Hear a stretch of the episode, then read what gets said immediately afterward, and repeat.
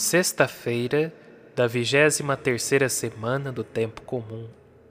Deixar-se instruir do Evangelho de Jesus Cristo segundo Lucas.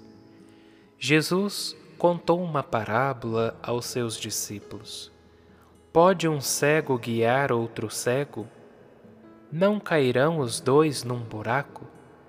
Um discípulo não é maior do que o mestre Todo discípulo bem formado será como mestre. Por que vês tu o cisco no olho do teu irmão e não percebes a trave que há no teu próprio olho? Como podes dizer a teu irmão: Irmão, deixa-me tirar o cisco do teu olho, quando tu não vês a trave no teu próprio olho? Hipócrita, tira primeiro a grave do teu olho e então poderás enxergar bem para tirar o cisco do olho do teu irmão. Queridos irmãos e irmãs, salve Maria. Seguir Cristo, este é o segredo. Assim dizia São José Maria Escrivá. Acompanhá-lo tão de perto que vivamos com ele como aqueles primeiros doze, tão de perto que com ele nos identifiquemos. O discípulo não está acima do mestre. Todo aquele que for bem instruído pode ser como o seu mestre. O discípulo de Cristo aspira como um ideal que engloba todos os aspectos de sua vida a ser como seu mestre.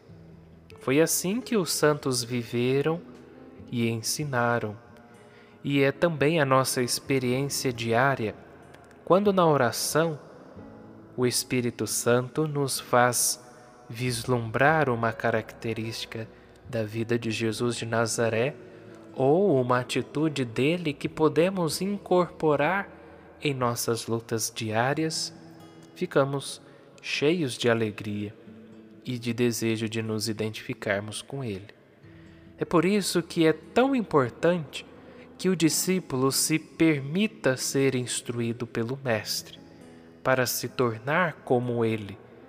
Para isso é necessário que nós, cristãos e cristãs, cuidemos da nossa formação, tenhamos um desejo real de conhecer a doutrina em profundidade. Assim, a palavra do Senhor e de sua igreja. O tempo gasto na própria formação é um tempo que dá frutos no amor a Deus e ao próximo.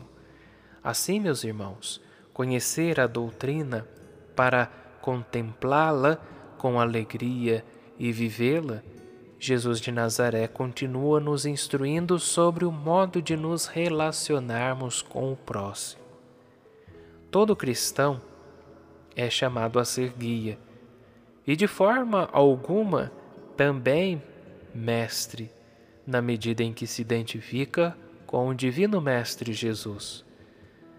Assim damos o primeiro passo, auxiliados pela luz do Espírito Santo, conhecer a nós mesmos, purificar o nosso olhar, limpar a nossa alma na contrição e na graça do Senhor. A humildade que vem de nos vermos com o olhar amoroso do Senhor nos permite conduzir os outros pelo caminho da imitação de Cristo. Somente a partir da verdade sobre si mesmo é que se pode corrigir autenticamente. Jesus de Nazaré detesta os hipócritas, aqueles que julgam ser é, aqueles que julgam sem amor e compreensão, aqueles que procuram ser bem vistos pelos outros, sem se preocupar realmente em enfrentar os seus defeitos. Essa é a trave, enorme no olho do hipócrita.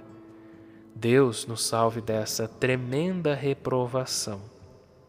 Assim, é o segredo para seguirmos Jesus Cristo para sermos seus seguidores é acompanhá-lo tão de perto que vivamos com ele, como aqueles primeiros doze, tão de perto que com Ele podemos nos identificar.